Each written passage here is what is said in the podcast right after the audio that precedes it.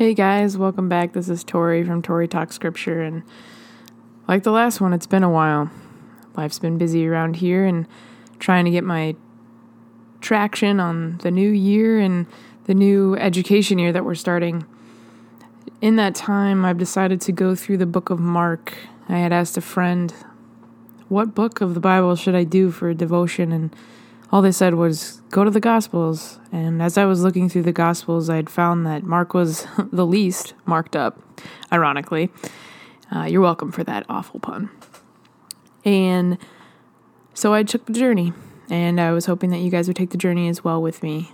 There's so many things that happen in this book, and I really missed out on it for so many years. And so I want you guys to take some time to listen to Mark and uh, explore the questions and the bold statements that Jesus has in, in this gospel uh, with me. Funny enough, for the longest time, I thought that Mark was just a disciple, one of the 12, and then I this was like a couple years ago and, and I had the realization that no, he's not. And so if today is the day that you learn that Mark was not one of the original 12, you're welcome. You were this old when you found that out. So, if we look at Mark 1, it starts out with uh, John the Baptist preparing the way. And John the Baptist was this great guy, great follower of Jesus uh, that was going out and baptizing people. And so, if we look a little past uh, in Mark 1, um, it reads in Mark 1 7 um, and to follow, it says, And this was his message After me comes the one more powerful than I, the thongs of his sandals. I am not worthy to stoop down and untie. I baptize you with water, but he will baptize you with the Holy Spirit. And I'm sure that when he was saying this, the people were staring at him like, okay, John, thanks, but like, could you baptize me? And what they didn't realize at this time was John was saying that there is going to be someone that comes here to change your life He's going to give you the Holy Spirit that is going to be with you now and forever. And so, um, if you go a little further, um, you have Jesus' baptism. And I can only imagine how John would have felt when Jesus came up to him and was like, You baptize me. And John was like, No, no, no, no, no, no, no, no. And Jesus was like, No, and like knelt down to be baptized. And then later, he, after immediately after he was baptized, he goes into the wilderness for 40 days to be tempted by Satan. Like, oh, all right, I'm prepared. I have I have my baptism and now I'm going to go be tempted for 40 days in the wilderness by Satan. I can't even imagine what that would feel like to just be solely out there trying to battle the sin of the world but knowing that he's 100% man and 100% God makes sense as to why he could withstand it. But I can only imagine that the human side of him was just gut wrenchingly wanting to get out, but knowing that he couldn't. And so later on in uh, Mark 1, you hear Jesus calling the first disciples, and I'll read some of that. So it's uh, 116 and to follow. It says, And Jesus walked beside the Sea of Galilee. He saw Simon and his brother Andrew casting a net into the lake, and they were fishermen. Come follow me, Jesus said, and I will send you out to fish for people.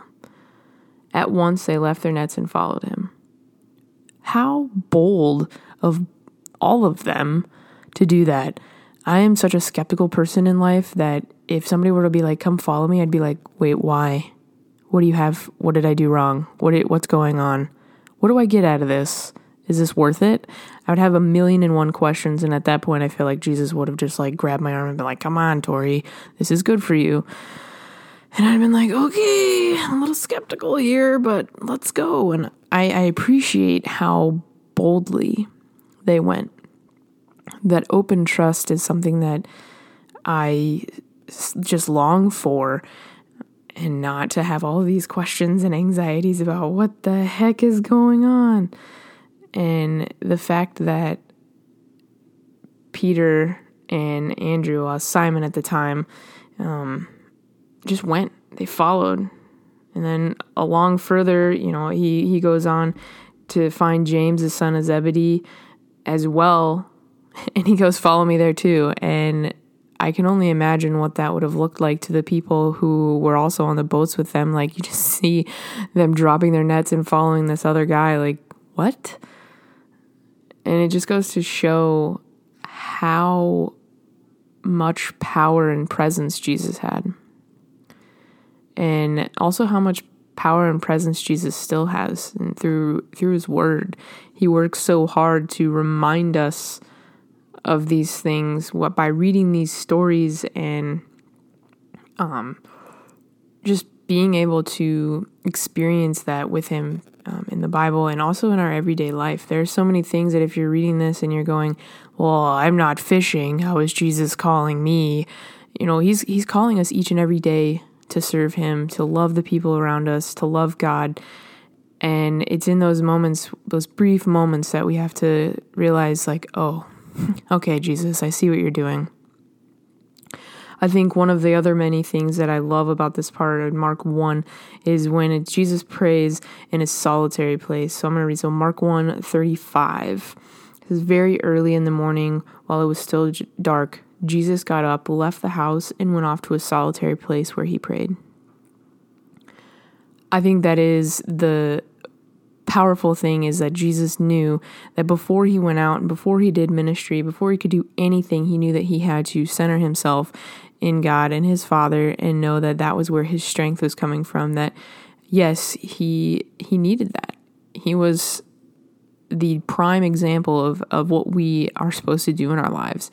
That we need to center ourselves with God and and you may be sitting there going, "Yeah, I know I need to do that. I need to sit down and read the Bible and you know get right with God but really it's it's he is there. He's in in our midst in our presence all the time and he just wants us to take those brief moments to just sit with him and fill ourselves up. We spend our lives pouring out pouring out pouring out for the people around us and realize that we're just empty cups trying to fill other people when we haven't filled ourselves. I i am a victim of that I find that you give and you give and you give, and then you realize you're sitting there and you're like, why am I so grumpy and tired and irritable? Well, pff, I haven't taken time to center myself on why we're here, what's our purpose. And I encourage you to do that, whatever that looks like. For me, it's it's getting a little journal out and you know, writing and journaling some of the Bible verses that stick out to me. And for you, maybe it's drawing. For you, it's just praying, listening to worship music, just reading a few passages from your scripture, listening to someone else read it to you. Whatever that may be, I encourage you, whether that means taking this journey with me through Mark um, as we go through. I'm not giving you the whole glimpse of Mark because there's so much in it.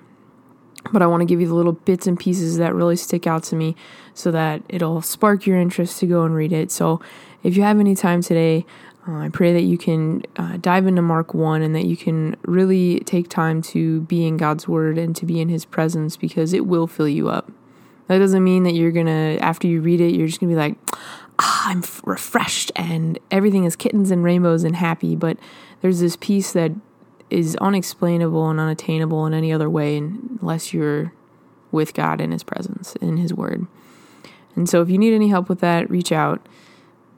Ask a friend to do it with you, keep you accountable because life really does try to get in the way and this world tries to tell us that we don't have time for this, that Jesus will be there when he's there, you know, when we when we need him. Yes, but guess what? We need them.